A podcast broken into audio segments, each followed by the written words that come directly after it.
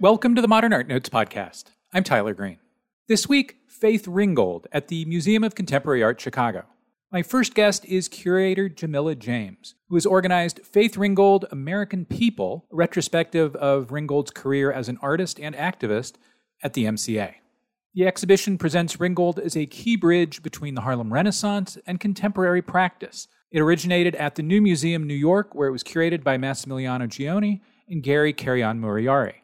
Ringgold is in Chicago through February 25th. Side note, I saw it there. James's installation makes the relationship between Ringgold's art and activism crystal clear. It's one of the strongest things in the show and makes it one of the best shows I've seen in a long time.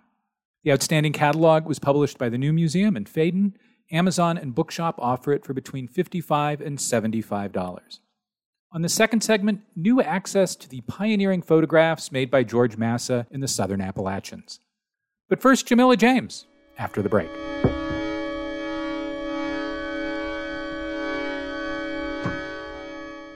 It's the Getty Villa Museum's 50th anniversary, and you're invited to celebrate with a year of captivating exhibitions. Now on view, check out Sculpted Portraits from Ancient Egypt, presenting vivid sculptures of officials of the court and priesthood. On April 10th, discover the mighty deities, brave heroes, and fantastic beings that adorn the terracotta vessels of the ancient Greeks, the Maya in Central America, and the Moche of northern Peru in Picture Worlds Greek, Maya, and Moche pottery. Then on November 6th, explore the ancient land of Thrace, comprising present day Bulgaria and parts of Romania, home to a tribal culture that produced superb gold, silver, and bronze works used in aristocratic pursuits, such as warfare, horsemanship, and banqueting. From ancient artifacts to lush Roman style gardens, there's always something beautiful to discover at the Getty Villa Museum. Plan your visit and book free reservations today at getty.edu. Artist, author, activist, educator. Witness the groundbreaking practice of Faith Ringgold in Faith Ringgold American People, opening at the Museum of Contemporary Chicago, November 18th. This comprehensive retrospective features over five decades of the artist's works, which detail the complexity of life in the United States and radical social change from the civil rights movement to today. Plan your visit at mcachicago.org. Located in the heart of downtown Berkeley, at the edge of the University of California campus, the Berkeley Art Museum and Pacific Film Archive is one of the nation's leading university art museums a locally rooted, globally relevant institution that connects audiences with the most exciting artists and filmmakers of our time. Uniquely dedicated to both art and film, BAMFA hosts more than a dozen art exhibitions, hundreds of film screenings, and countless public programs each year, with a growing emphasis on contemporary work by Black, Asian, and Latinx voices. To see what's on view and plan a visit, go to bamfa.org.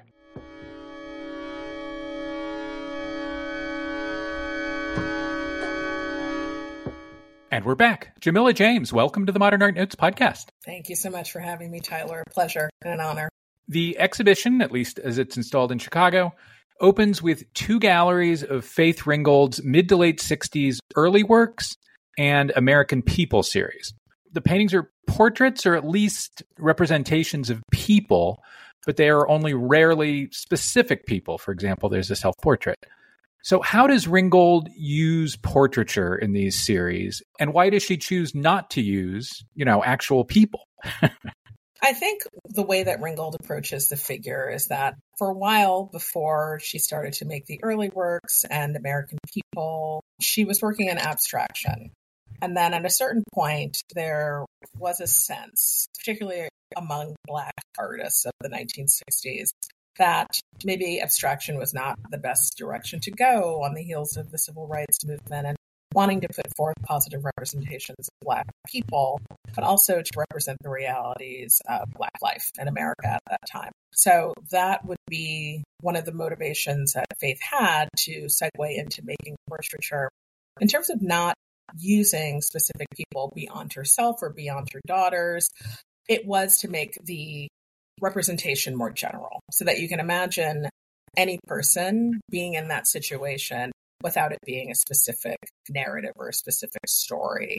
When she moves on in her career and she's using her own body more and more, the work takes a more personal dimension, but it's still quite relatable to, you know, an entirety of people that were experiencing some of the feelings that she was experiencing at the time, particularly alienation, not feeling that she fit in one place or another, trying to navigate the complexities of being a Black person and a woman in the 1960s and early 70s in New York City, in the art world, and in, you know, society at large.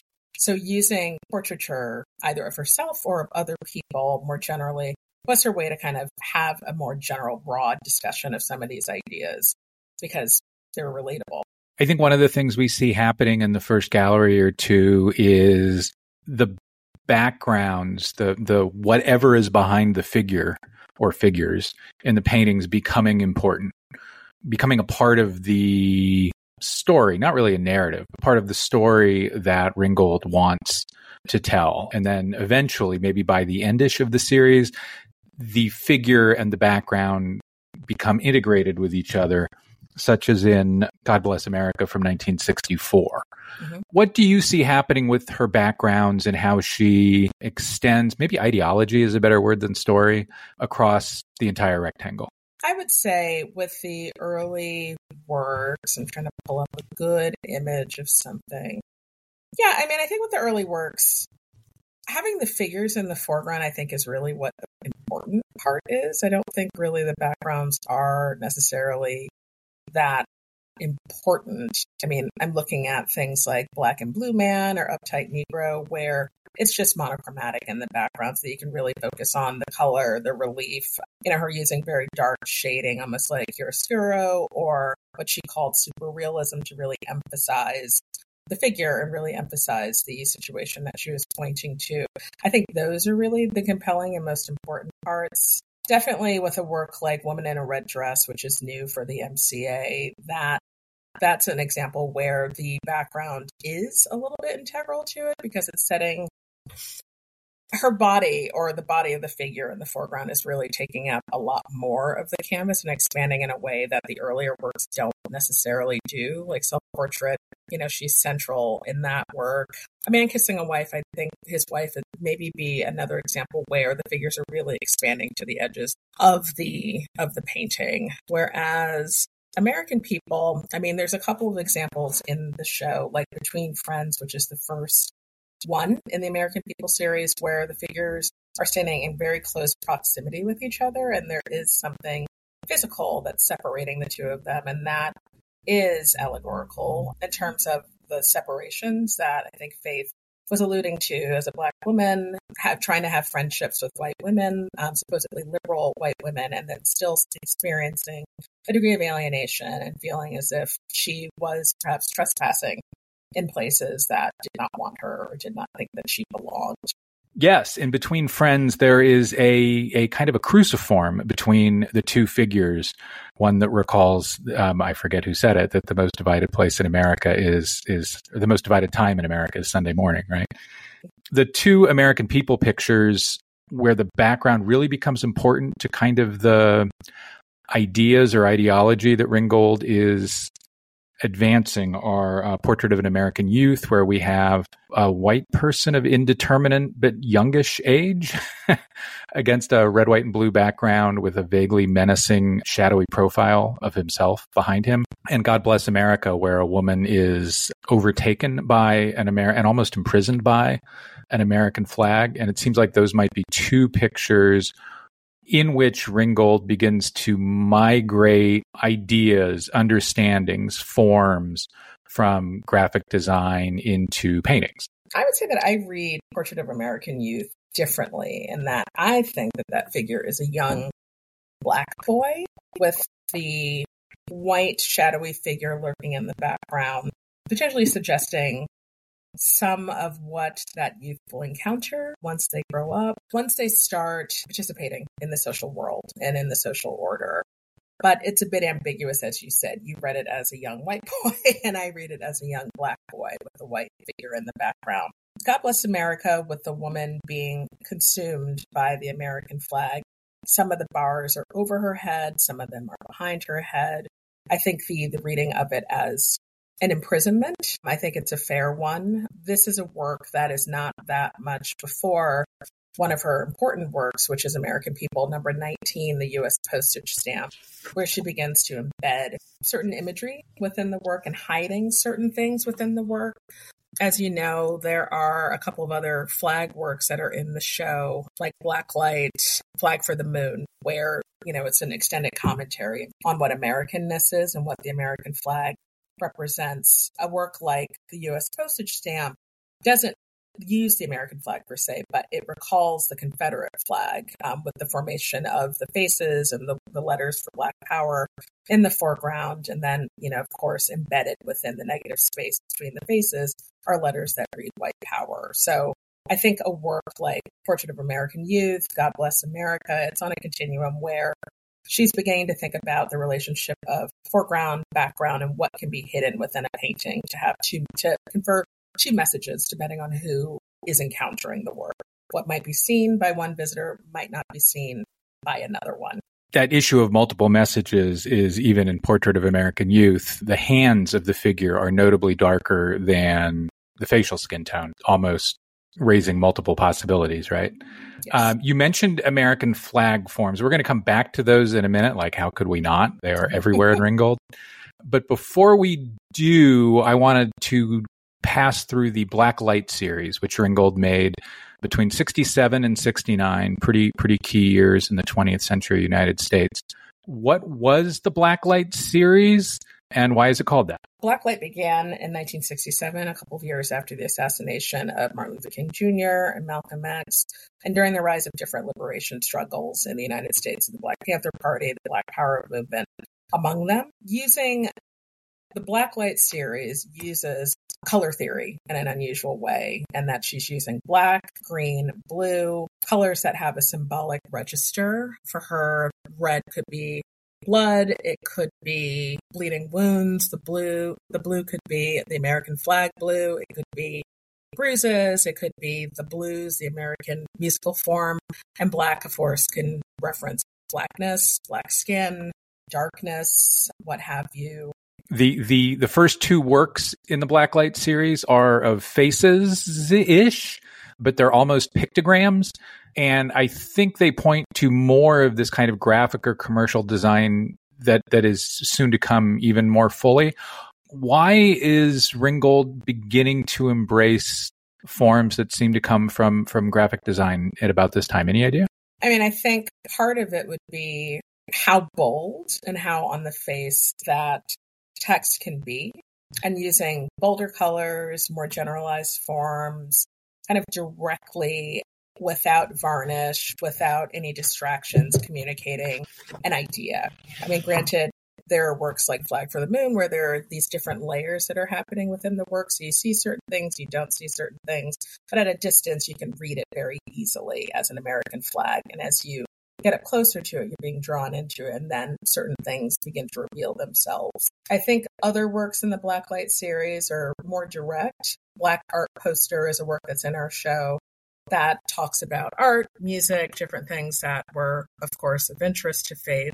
But then there's a work like Blacklight Series number nine, The American Spectrum, which gets into something that might be a bit more personal, thinking about the different skin tones of American black people, but are black people, but also what it means socially to be of a different skin tone, be it kind of in a meta way in terms of black white race relations, but also colorism within the black community. That might be for me the most interesting work in the show because you mentioned a moment ago Ringgold's interest in color theory.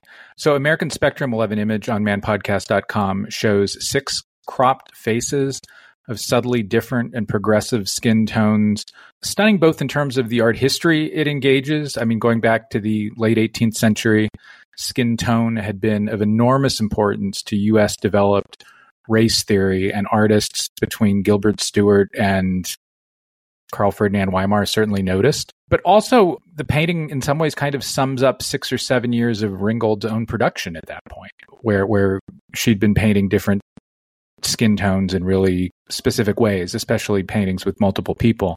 Also, this painting is is completely unlike anything she'd done to this point. It is, you know, the cropping is different. The format, a long, short rectangle. much, much, much wider than it is tall. Do we know what brought her to it? It almost feels like kind of an end of something.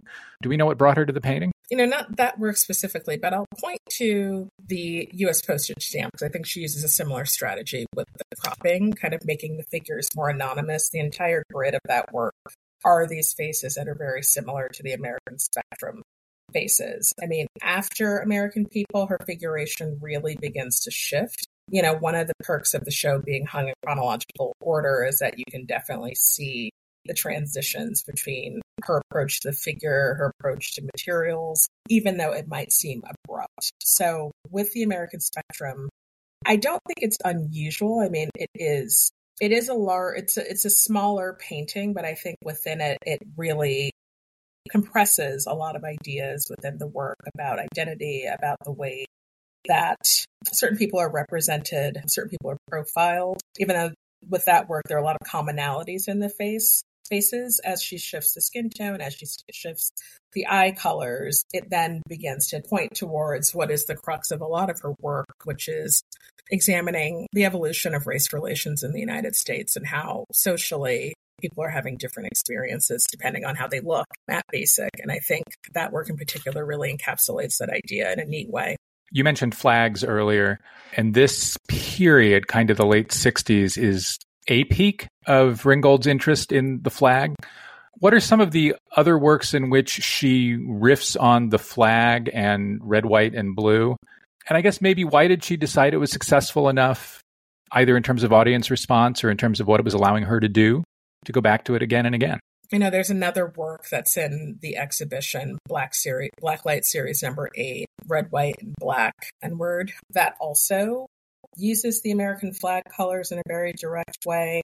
I think using the, the iconography of the American flag was Ringgold's approach to talking about these very complex social issues in a very compact and direct way. The American flag confers certain things globally and within our country. And for her, she wanted to have this extended critique about all of the things, all the violences, all the exclusions and oppressions that Black people were experiencing in the 1960s and what America was doing, the American government was doing at the time, which was not aligned with how it wanted to present itself on the global stage. For instance, of course, again, Flag for the Moon, Faith is talking about we sent someone to the moon uh, to plant the American flag. Meanwhile, there's all this turmoil and violence that's happening on American streets. And it highlights for her really the inconsistencies and messed up priorities of the American government in terms of how it treated the Black community at the time, kind of ignoring economic concerns, communitarian concerns, things that were really deeply impacting the community, such as drugs, violence, so on and so forth, that was spilling out in the American streets, but was not being effectively addressed or sensitively addressed by the US government. So, using the iconography of the flag, the colors of the flag, which could symbolically confer different ideas, you know, black for blackness, blue for the blues, so on and so forth. I think that was the motivation for her to continue again and again to go back to the flag because it's one of the most recognizable forms that points to American identity and troubles what is America and what it means to different people. When I was walking through this show in Chicago, surrounded by all of these riffs on the flag, I thought to myself, "Gosh, I bet it's been 30 years since there was a la- there was last a big contemporary show surveying how American contemporary artists considered the flag." And it has been 30 years. It was 1994, David Rubin's show Old Glory and, and given the ways we've seen artists expand, I think their address of the U.S. flag since then, um, it struck me as something there for the doing. I mean, she co-organized that show, the the People's Flag Show, which I think is an early precursor to a show like what you mentioned, and that you know artists were thinking about these ideas in the 1970s as well. But at that time, I mean, I mean, it still persists that if you do something to the American flag, it causes an uproar, even though it's you're well within your rights to do whatever with it. But in the 1970s, there was, you know, an ordinance on the books that would consider any appropriation of the American flag, artistically and otherwise, to be desecration of the flag. Faith included Flag for the Moon in that exhibition, which I think is definitely one of the more difficult and incendiary works that you could have in a show like that. But you know, this was something that was a concern to artists there. I mean, there were all these parallel liberation struggles going on in the United States and across the world. You know, there was the Vietnam War, the Vietnam War, where you know a lot of people were adamantly against that war, thinking that you know the American government should be focusing on issues at home rather than entering into a war where there is really no end in sight. So it's not surprising that the American flag continues to be kind of ripe for the picking, you know, especially now we're in 2024. A lot of the issues that Faith was alluding to in her work from the 1960s and 1970s is still relevant now. History continues to cycle down the drain and repeat itself. And, you know, her investigation of the, sim- the symbolism of the American flag, I think, still has legs today. And I think that's why people that are coming to the show are really responding to it because there is this timelessness with how citizens have to think about how power operates in this country, how we position ourselves globally, but, you know, aren't necessarily doing the right things, you know, behind closed doors. So her using that iconography, I think, kind of ends a certain period of her work, you know, the work that she was doing in the 70s that used fiber, you know, it's of a very different tenor, but it's still exploring some of the same ideas in parallel. A lot of the same ideas. And of course, that's where I was going next. In 72, Ringgold begins making tapestries, sometimes including paintings on canvas hung like tapestries, and sometimes with actual fabric, and ultimately, of course, quilts. Why was she attracted to that hanging textile referent or textile inclusive form? She began experimenting with textile as a way to expand what painting could do for her in her practice and wanting to incorporate different points of material reference. So, not just working with canvas, but working with piece fabric, referencing other forms like the Tibetan thangkas and using fabrics from West Africa. Really, again, exploring this kind of heavily graphic sensibility, but kind of bringing all these different material choices together that might not otherwise find their way into you know, dominant artistic practice of the time. You know, there's also the point that her mother was, you know, a pattern maker. That was another way for her to collaborate with her mother on certain things. I think there's an immediacy with working with textile that I think was appealing to her and wanting to kind of merge different sensibilities together. You know, using a heavily graphic style still, which is consistent with her earlier work in works like Slave Rape, but also you know, having other things tether it to the real world. So using quilting as a practice, knowing that quilting has a narrative capacity to it, it wouldn't be, you know, it'd be another decade or so before she started, you know, using um, using quilts narratively. But these works really set the stage for that work and help her to represent the hybridity of material culture that was happening around her that she didn't see otherwise represented. It's an extraordinary expansion of practice. All of a sudden, there's nature. There are these hanging works of trees. There is abstraction that when we see on a wall today feels very much like a precursor or a, a, a reference point for somebody like Odili Donald Odita. It's, it's, you know, it's, it's not a 180, but it's like a 120. Yeah. Yeah. and it's just a really exciting explosion of difference that for some artists cannot work but that absolutely works here. Oh, sorry. No, I ahead. just wanted to say that Faith is incredibly dexterous with, you know, the different materials she's using, the way that she attacks the figure, the fact that she had a life in abstraction before she came to figuration and has been able to successfully do both. You know, in our presentation in Chicago, I did want to highlight, you know, her foray into abstraction, which really sets the stage for the works of the 1970s and the, the early 80s work, like um, California Da and Da. We included a work from 1962 that was not in the originating presentation at the New Museum next to the Da paintings from 1983 so that the viewer could really see that there is this continuum that she's been working on, even as she has these detours into different ways of making, like the fabric sculptures from the early 70s or the heavily graphic figurative works, also from the from 1972, the slave works. But there's still kind of variations on a similar theme. You mentioned the narrative quality of Ringgold's quilts. So, what are story quilts, and why does Ringgold decide to turn in a hard narrative direction? Not not not just presenting ideas, but there are stories playing out across these works.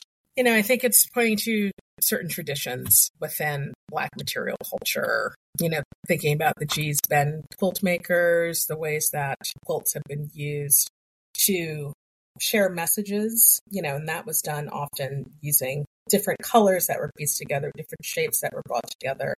But with the, the story quilts, she started making story quilts in the early 1980s. Echoes of Harlem was her first pieced quilt. We unfortunately weren't able to get that work for this show, but it's not one that brings text to the forefront. It's, you know, figurative. It's very similar in a way to some of the American People works where there's a number of faces kind of composited um, into a single work. And then the earliest quote that we have in the show is Mother's Quilt, which is her last collaboration with her mother, who died in 1981. The story quilts offered a vehicle for Ringgold to, to really tie together the personal, the familial, and the fantastic within the space of a single work. A work that is one of my personal favorites in the show Change is directly biographical. It shows her transition through her weight loss and it uses text. It also uses photographic images, which is very unusual in her practice and I don't think really comes up again. But having something deeply personal, something diaristic in the space of a quilt, I think becomes consistent across her later works, even if it's not directly referencing her. Like the French collection, the French collection quilts are, you know, pulling from different sources that could be biographical, could not be. There's also the Bitter Nest series.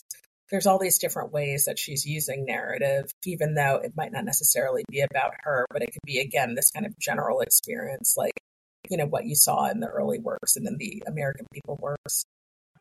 So even as Ringgold in all of these years, in the late 60s and in the 70s and now in the early 80s, is making things that hang on walls, making art objects, she is active as an activist. And there are throughout the exhibition a wonderful series of vitrines that seems to tell the viewer there is little to no difference between art and activism, that the ideas expressed in one form are present in other forms. It's the kind of presentation I wish more art museums would do more often. What are some of the kinds of things that are in those vitrines? And how do you want visitors to receive the material in the vitrines vis a vis the material that is on walls? We are very, very lucky to be able to have a number of photographs and letters and other objects from that very active period of her life where she was involved with different artist groups, different activist groups in parallel with her artistic practice. I don't know where she found all of the energy to do. I know. I kept thinking that in the show. I just, yeah, it, it's it, it boggles the mind, you know, between being a parent, maintaining an artistic practice, sometimes, you know, teaching, and then also the activism as well. I don't know how she did it. I think the way that the the archival materials operates, it's not separate at all, and viewers shouldn't really take it as you know this random assortment of things. It's very general. Her activism was intrinsic to her work at the time, and her work was intrinsic to her activism. You know, she was involved with Black liberation causes, the feminist movement, anti-colonial, anti-colonialism activism, also prison abolitionist activism. So there are all these different things that she was pulling from. She made posters that benefited, you know, the Black Panther Party, the People's Flag Show, you know, her incarceration with that, and also, you know, Angela Davis, free Angela Davis. You know, she was using her practice to further some of these activist concerns and also calling institutions into account for what she saw as opportunities that the museums weren't taking at the time. Institutions like MoMA and the Whitney wanting them to be more inclusive with their programs. Obviously, this is a point of discussion still at all museums. Not much has changed. I mean, lots has changed. Lots has a lot has changed, but a lot of things still remain the same. And the fact that in the 1970s, she was talking about this, other artists were talking about this and putting their bodies on the line, picketing in front of these institutions, I think is really fascinating. I think that oftentimes artists want to separate certain things about their work, dividing it from their personal life, dividing it from, you know, their teaching career, dividing it from their activism. But with faith, it all has to operate in concert with each other. And I think because she had these commitments to these various movements, I think that really enriches the work in a way because her focus was so much on community, on people that she knew, people she didn't know, but that were impacted by certain policies, certain rules, certain politics, and really just wanting to invest herself, mind and body within speaking to these issues, using her art to do that, but also using her voice and her platform to do it as well. I think one of the most exciting things about the installation of the show is that art is voice and voice is art. And and the way the show is installed, the suggestion is for Ringgold, one was not prioritized above the other, but yeah. one was not the top half of the circle and one was not the bottom half of the circle. It was just a circle. And it's in every gallery of the show. And if I were to make a connection between a lot of present day practice and the, much of which I think Ringgold has, has beget, that's much more common in today's contemporary art world than yeah. it was in 1967 or 1972 or 1984 or whatever. Well, 84 might be a bad year to pick, but yeah. but but I, I as I walked through the show, I, I I kept coming back to that circularity yeah. Another mode of making work that Ringgold holds on to for, for quite a long time is the idea that a quilt can be painted on. The idea that something that is a quilt or reads as a quilt can be a carrier of, you know, good old fashioned oil paint. Why do you think she liked that idea? Why did she hold on to it? I think, again, for her, it is kind of breaking the hierarchy of what is considered high art, so painting, which she participated in in the early parts of her career, but also to bring that to quilting or crafting, which is often, you know, spoken in a, spoken about in a very derisive way. It's something that for a long time and maybe still presently is marginalized within discourses of contemporary art.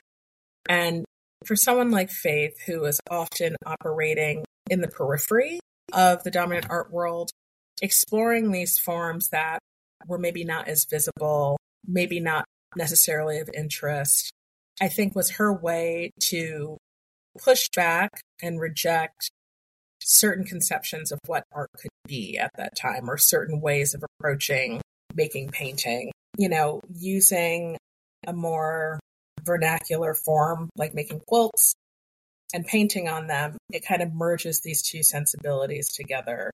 I think also like quilting has this kind of lack of pretense, really. It's something that people can really be drawn to for its graphic nature, for its textures and materials, and then pulling the person, pulling the viewer closer to the work, then you begin to see text and narrative coming to the fore or the fact that she's actually making paintings using quilting, which, you know, is pretty radical, I would say. And I think it's maybe part of the reason why Faith's work has been difficult to categorize over the years because, you know, there's maybe this misconception of what her work actually is because so many people are aware of the quilts, but don't necessarily know how to place quilting in a contemporary discourse. So I, I think that with this show in particular, it's really important that a, a venue like the New Museum or a venue like the MCA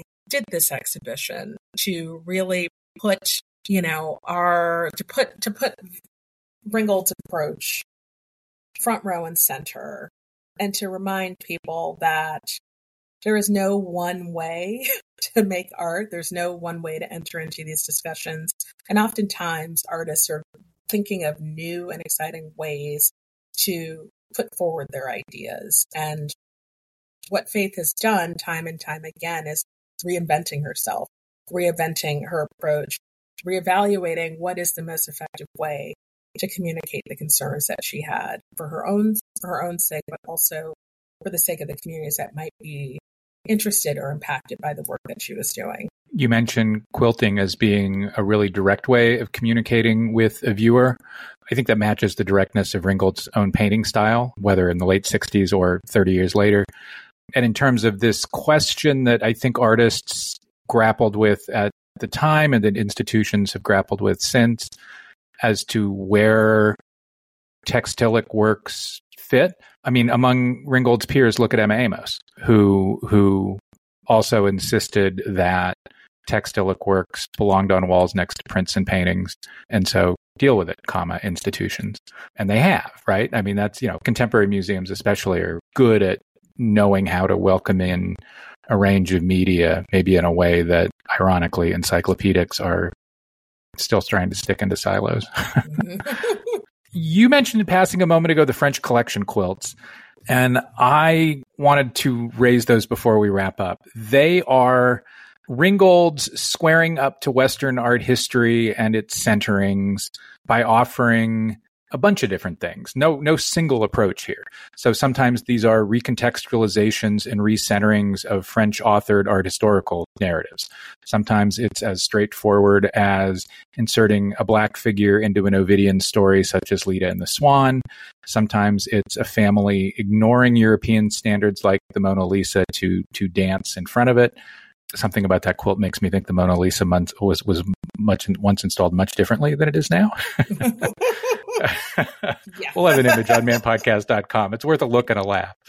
And sometimes it's an integrated group having a luncheon on the grass or dinner at Gertrude Stein's, which, if you're an art history nerd, there are like 23 little knowing winks and nods and and head tosses and jokes that that are a blast. I think I'm saying all of this to say that across the French collection quilts, Ringgold is not correcting art or art history. She's using it as as clay to play with throwing stuff up against a wall and, and seeing how much fun she can have with it. At least that's i mean pointed fun but fun. That's my take. How do you think of what she's doing in these works? And is she having as much fun as i think she was? I think she was having plenty of fun with these works. I really love this series. And I love that she's using this series again to have this engagement with narrative, you know, using what could be biographical somewhere in there, but as part of a tale about a young black woman and mother who wants to be an artist and then goes to Paris from Harlem um, to explore those ideas and kind of imagining herself in these various situations that she might not ordinarily be welcome to or participating in. I think it's a way for faith to really insert Black women into spaces of European cultural production and history. I think it's a way for her to point to Black people and Black visual culture always being in conversation with more Euro centered artistic practices, thinking of the ways that, you know, Black sculpture was appropriated by Picasso, so on and so forth. I think it's a way also for her to do a little bit of revisionist history, imagining people like Romare Bearden or Elizabeth Catlett or Archibald Motley, you know, having lunch at the Cafe d'Artistes with Vincent van Gogh or Toulouse-Lautrec or, you know, Gauguin. I think it's a way for her to talk about all of these histories in a way that's visually appealing and isn't so much insider baseball to people that maybe might be coming to this work and not being familiar with any of these figures or any of what any of the spaces or the ideas that she's citing. You know, the sunflower quilting bee at Arles has a number of historical figures in it that might be more recognizable than, say, Raymond Saunders or Lois Mailou Jones who are in the Cafe d'Artistes. So it's, you know, an opportunity for her to kind of bring everything on a similar level, on the same trajectory, that history isn't really separate from artistic practice. the different cultures that are working in parallel with each other should really be working in a in one linear way on one continuum with each other and i think it's also just a way for her to still be critical but have a little bit of fun and be a bit more fanciful i mean i think the other thing she's doing is pointing out that a number of these artists particularly matisse and picasso take take the dinner at gertrude stein's are being informed by Black, specifically African ideas and forms and people, but there weren't necessarily at those dinners at Gertrude Stein's Black people themselves. Exactly. So she's migrating humans into places where their ideas already were, their forms already were. And and what I love about that quilt in particular is you see your eye can go from Ringgold's representation of paintings to her representation of people beneath them and look up and down and up and down and go, oh, I get it. It's she, she, she's again unifying a whole. A number of these French collection, maybe all of these French collection quilts have words pretty much all the way around the borders. Why? It's storytelling. Um, so two ways of storytelling. Yeah, two ways of storytelling: the the graphic, the visual, and also the narrative around it. I mean, she's these story quilts are letters back home from the main character in the French collection. So it's a way to narrate what you're actually seeing, but also to, you know, continue this story of this main character as she is navigating and moving through these different spaces and com- communicating her experiences to her family back at home in Harlem. They are a total blast. Jamillah James, thanks very much. Thank you so much, Tyler. This was really fun.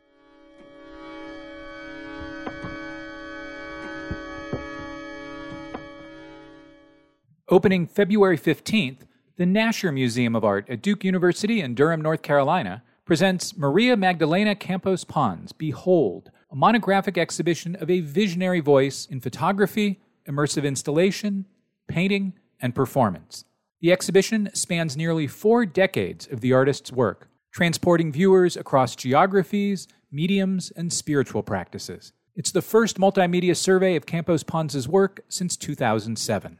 Maria Magdalena Campos Pons Behold is organized by the Brooklyn Museum and the J. Paul Getty Museum. The Museum of Fine Arts Houston presents Kehinde Wiley, An Archaeology of Silence. This new body of work from Kehinde Wiley, one of the world's most celebrated contemporary artists, is on view in Houston for the first time.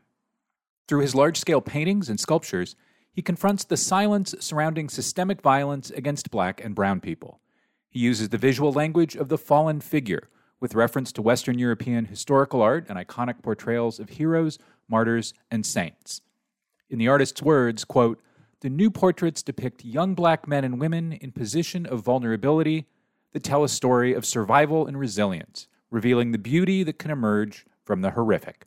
This exhibition is on view through May 27, 2024 at the MFAH. Visit mfah.org slash Kehinde Wiley to learn more. The Menil Collection in Houston, Texas presents Chryssa in New York through March 10th, 2024. The show features the artist's rarely seen neon sculptures, as well as plaster, marble, and cast metal pieces, and works on canvas and paper. Chryssa was a leader within avant garde circles during her years in New York and was one of the first to incorporate neon into her practice. Co organized by the Menil Collection and Dia Art Foundation, Chryssa in New York is the first major survey of the artist's work in the United States in more than 50 years. Find details at menil.org. The Menil Collection is always free.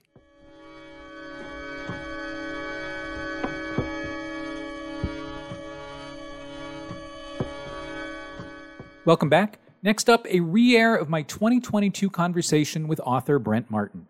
Just a few weeks ago, scholar Angelin Whitmire launched the George Masa Photo Database. Go check it out at georgemasaphotodatabase.com, an important new website that makes images of Masa's pictures available via a single point of access for the first time. Amazing. Masa was an Asheville, North Carolina based photographer who had a significant impact on the establishment of Great Smoky Mountains National Park and on determining the southern route of the Appalachian Trail. Those two projects are the crown jewels of the eastern United States' natural infrastructure. For reasons I've never quite understood, we understand Carleton Watkins's importance to the invention of the national park at Yosemite in the 1860s, Thomas Moran's importance to the preservation of what is now Yellowstone and Grand Canyon national parks, and the field of photographic history and American history has substantially missed Masa. That's probably partly due to the region in which he worked and its remoteness, but it's also due to his status as a Japanese American immigrant at a time of intense anti Japanese bigotry. Brent Martin came onto the program in 2022 to discuss his superb book, George Masa's Wild Vision, which was published by Hub City Press. Amazon and IndieBound offer it for about $25. I can't recommend it enough. Brent Martin, welcome to the Modern Art Notes podcast. Thank you. Thanks for having me. George Masa was as important, or at least nearly as important, to the creation of America's most popular national park as Carleton Watkins was to the creation of the first one at Yosemite or as Thomas Moran was to the second one 10 years later at Yellowstone. Masa was important in a different way to be sure, as the, as the 1920s and 30s were not the 1860s, but, but I think pretty much just as important. So, who was he, and how did he come to live in the Western North Carolina mountains, or at least as much as we know of why he, he came to Asheville?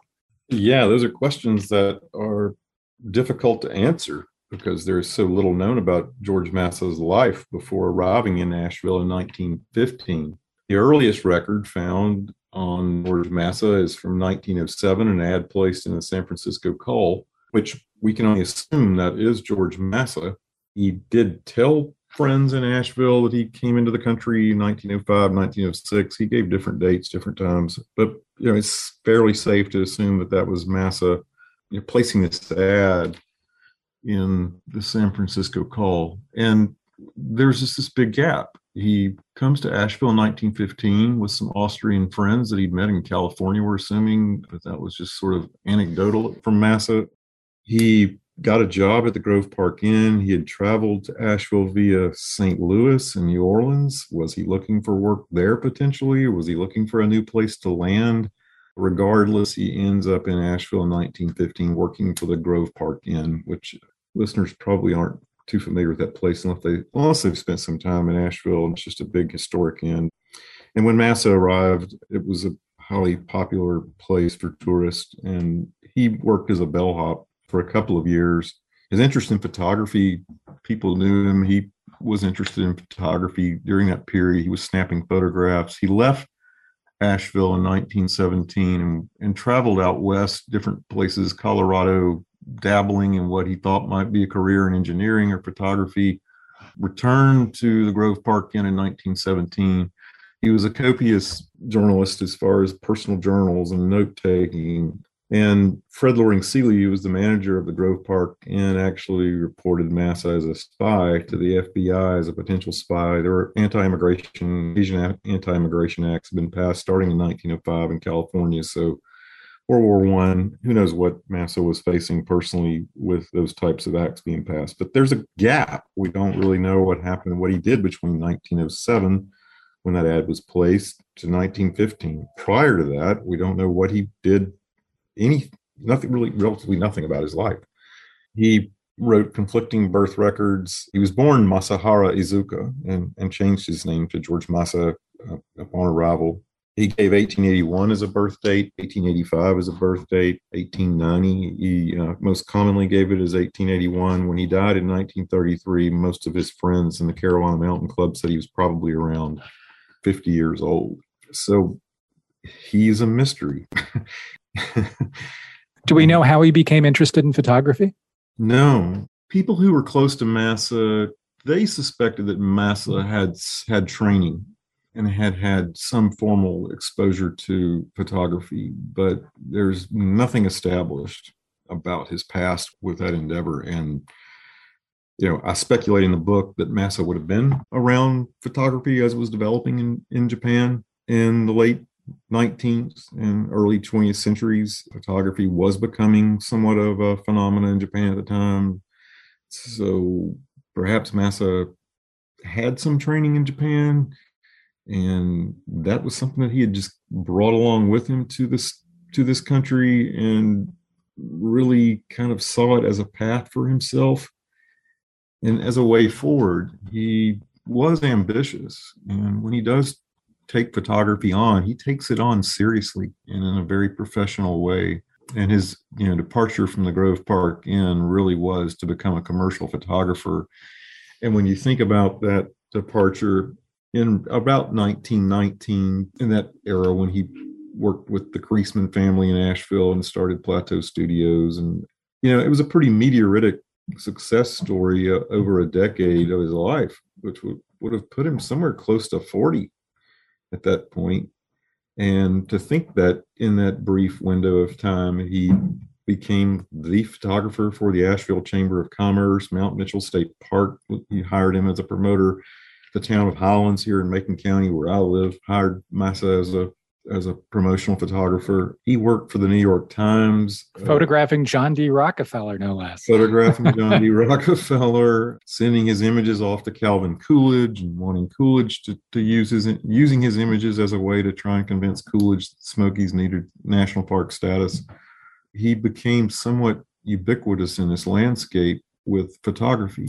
So it's it's an amazing story in the sense that if he hadn't had photography back a background in photography and had been trained in photography and to think that he was in a country that where he was not a citizen or had not grown up or been familiar with the culture his life his entire life it's a it's a pretty amazing art statement.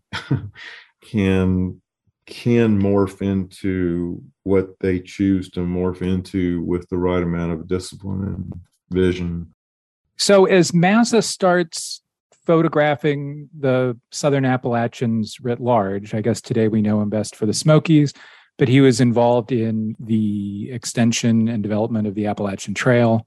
He was involved in what became Mount Mitchell State Park. I mean, basically, if there were mountains and trees in the Southern Appalachians, he had a lens in it.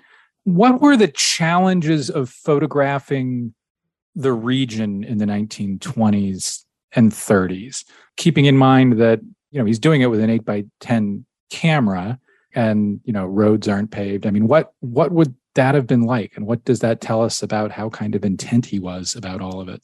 Well, it was a fairly remote landscape. It was a landscape that was in incredible transition. The national forest system here in the east had only been established in 1911. One of the biggest purchases in this landscape was from the Vanderbilt family in 1916, which added about 100,000 acres to the national forest system. But the rest of the landscape and significant amount of the landscape was being heavily logged. Railroads were being punched in to log. Uh, the Smokies were being logged. The Park Service, of course, was at that point, there was no national park movement within the Park Service. So that landscape was very much under siege. There were tracks that were being protected by the Forest Service while Masa was here. And he would have been roaming that, that landscape when he was in search of a route for the Appalachian Trail. But that would have been a, a very rough landscape to traverse. And you know, this is another subject altogether, but this landscape is loaded, of course, with ancient trails that have been on on it for millennia by native people. So a lot of the Appalachian Trail, for example, follows what World Ridgeline trails that have been in place for a long time. But he would have been crawling through a lot of rhododendron and doing a lot of really crazy bushwhacks, probably through landscapes that had been heavily cut over the Mount Mitchell landscape, for example, that he photographed in the early 20s was just a race against time. It was, you know, it was interesting to look at Masa images of the Mount Mitchell landscape, and he included those photographs that were of hideous landscapes that had been clear cut by Perley and Crockett, while at the same time contrasting those with these majestic, you know, magical capturing of light you know, in the blacks during just, you know, perfect patience, I'm sure, to get those shots. You know, so it was a landscape really in transition. One of the photographs that really struck me about Masa's time here in the county where I live, and he was here more than just, you know, for this particular project, but when the town of Highlands hired him to promote, you know, to create a promotional brochure for that town, he was here when the Cullasaja Gorge, which is just one of the most drop dead, awe inspiring gorges anywhere around here in these mountains, and there was no road in it at the time. When he was here in 1929, he photographed that road being blasted out of the mountain right you know where the gorge is and i just thought that was interesting that he would have you know i've just puzzled over what he thought about what would have been incredible devastation contrasted with incredible beauty and you know one of the things that really struck me working on this project was visiting so many of these places 100 years later after masa's work and many many others work to protect these places like the Smokies and Mount Mitchell and Highlands and the Appalachian Trail corridor, on and on. You know, these promotional pieces were extremely successful and you know, it was hard not to say to a fault at times because so much of the landscape has been run over and devoured. Masa saw an incredible transition going on, I'm sure. And right now, there's another transition going on. So I don't know. It's, it was just interesting to puzzle over this landscape a hundred years later after Masa was here and thinking about what he had saw, had seen while working these mountains. And, you know, what would he think about this landscape a hundred years later, a landscape that he had worked in so many ways to be part of protecting? One of the things about looking at Masa's pictures in Southern Appalachian Archives, we'll talk a little bit about more about that in a moment. And in your book, is how much they reminded me of photographs that the WPA photographers took a little bit further north in Virginia hmm. of similar clear cutting in in the region that became Shenandoah National Park, and how the light is is is somewhat similar in that you know the light was just bouncing off of cleared land, and how he found and helped preserve uh, beauty and nature here that the WPA photographers further north were, were really a little bit too late to capture. You quote in the book, and I love this part.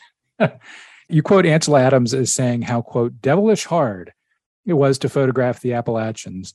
And I'm sure it is, right? I mean, the air here is is more humid than the air out west, which impacts how you see and what you can show.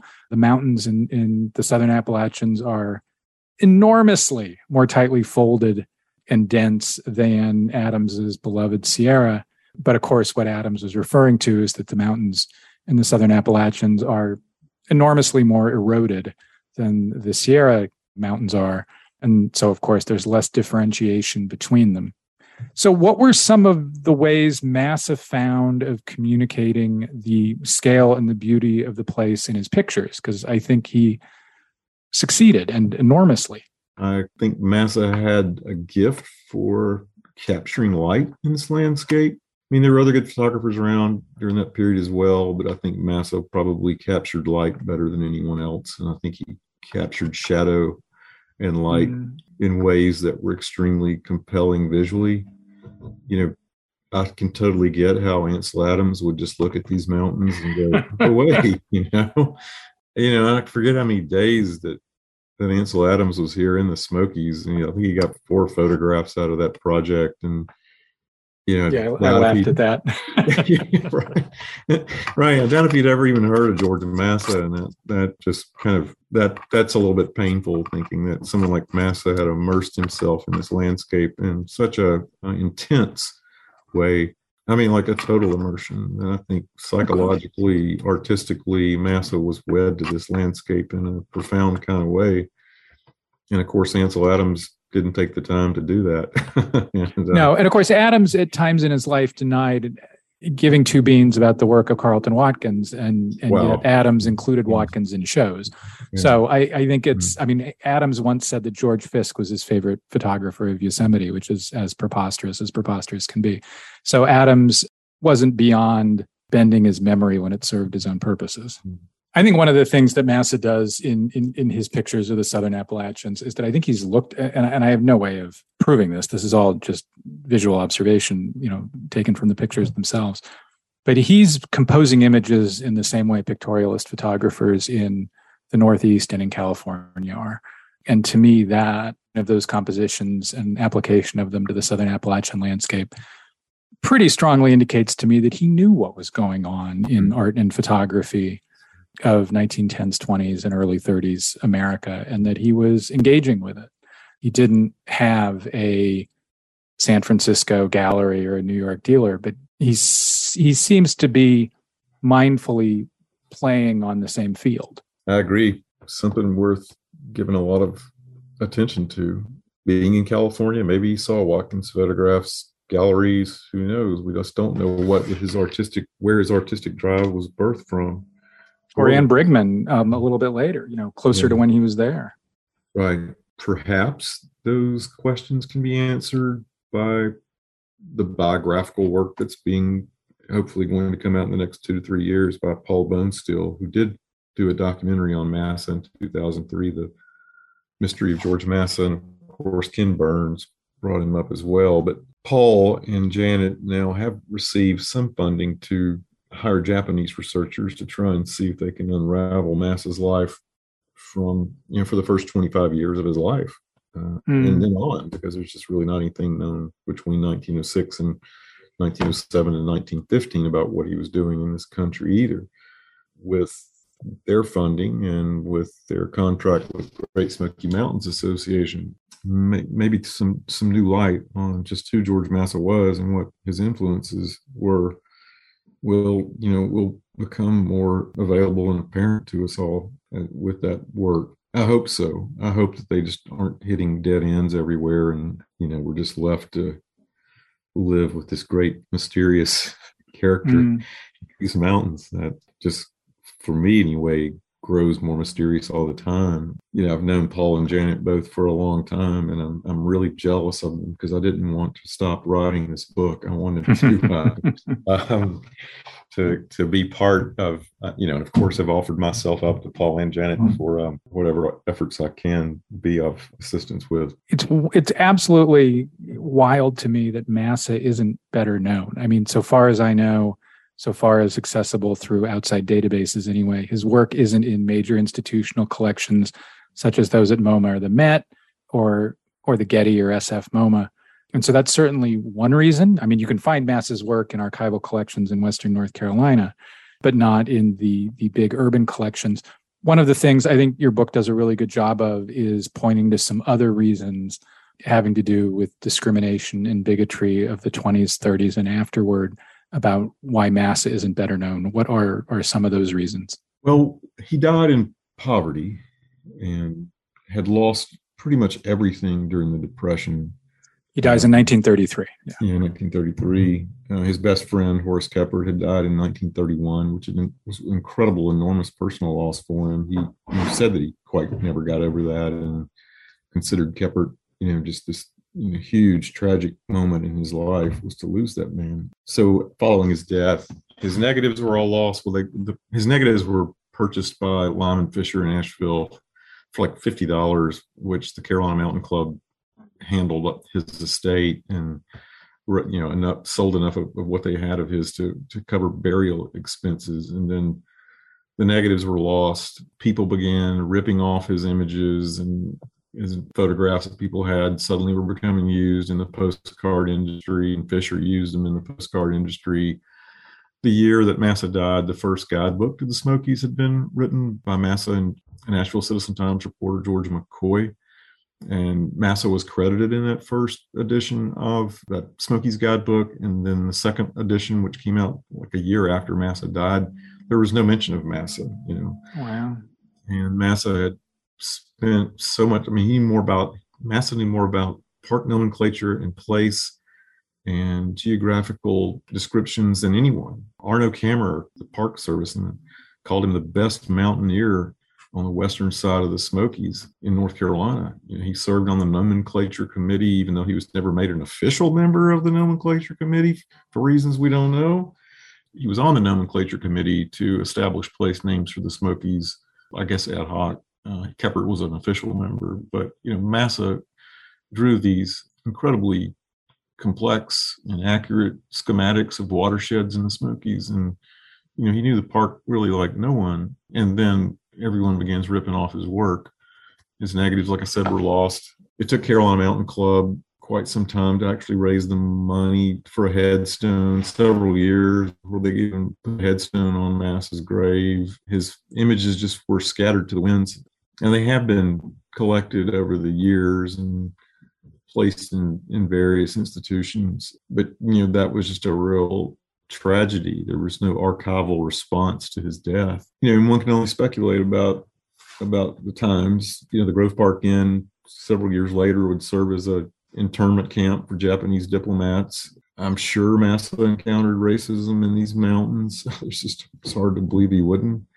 So I think that yeah, there's there's a there's an underlying piece to this that that I think that question gets at about his life and you know who he was, who he was as an individual as much as who he was as an artist and a photographer. That for me is one of the big mysteries. It's just as an individual, what got that guy out of bed every day and put him out in a landscape where he most likely was completely underappreciated by many. This is, I guess, sort of tangentially related to the question, but uh, Horace Kephart had been bequeathed a mountain in the Smokies uh, by the nomenclature committee, and there was Mount Kephart still there. And uh, before he even died, Kephart had a mountain in the park, proposed park on its way to being a park named for him. And AT, AT runs over.